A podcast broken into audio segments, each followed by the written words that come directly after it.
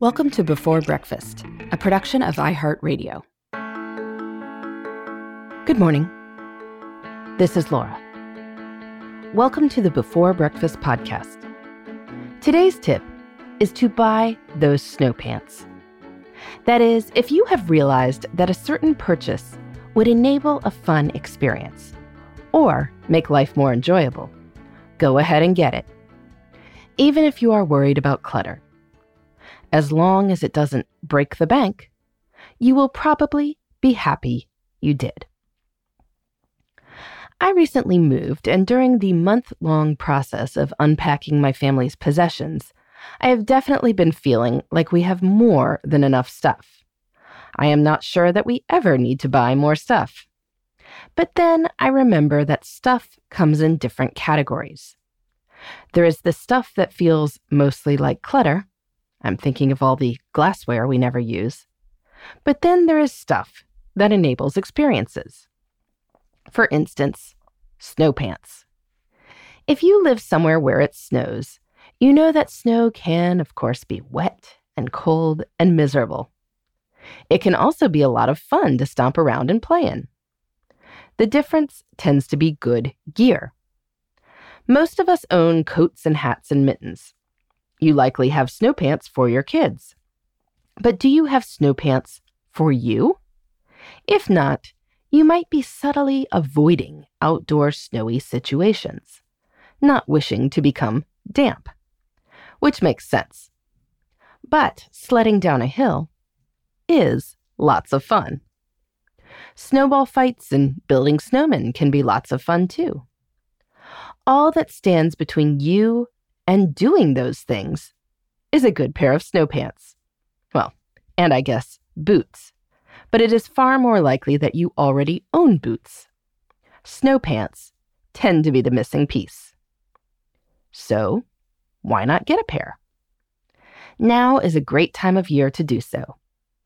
If you live in a cold and snowy climate, retailers are probably putting their winter stuff on sale in preparation for spring. But whatever the groundhog says, we still have a lot more winter left to go. Snow pants are often a good item to buy secondhand too, as they tend to get worn just a few times per year. You might even score an old pair for free on your local Buy Nothing group, if you try. Then, when it snows next, you will be prepared to go dive into the stuff. You can make memories and have a lot more fun. One item can enable that. The same is true with various other things. I am so happy that we wound up doing gas fireplaces in the new house. It is so lovely to simply turn on the fire for 30 minutes when I want to feel cozy. It's making me almost enjoy winter. A baby backpack has enabled perhaps 100 family hikes over the years. We used ours for all 5 babies and have been able to enjoy lots of outdoor exercise, even when we've had kids too young to move themselves. That one purchase, made about 15 years ago, enabled that. Now, I know it is possible to buy stuff and then not use it. This happens all the time. Probably most stuff is like that. Ask the great many people who have some piece of exercise equipment functioning as a place to store clothes that they also don't wear. We have to be careful with these things.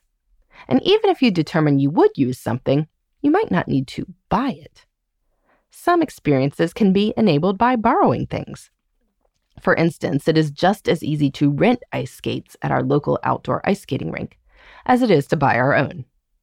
Probably easier, since the kids' feet keep getting bigger. The ice skating rink has all sizes. But as the seasons change, it's a good time to reflect on what might be missing, and if a simple purchase could enable a lot more fun. If so, do yourself a favor and make that happen. Joy is worth investing in. Much stuff is clutter, but if stuff enables making memories, that is an entirely different thing. In the meantime, this is Laura. Thanks for listening.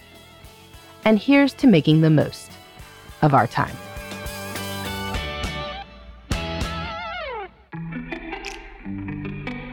Hey, everybody. I'd love to hear from you. You can send me your tips, your questions, or anything else. Just connect with me on Twitter, Facebook, and Instagram at BeforeBreakfastPod. That's BE4, then breakfast, POD. You can also shoot me an email at beforebreakfastpodcast@iheartmedia.com. That Before Breakfast is spelled out with all the letters. Thanks so much. I look forward to staying in touch.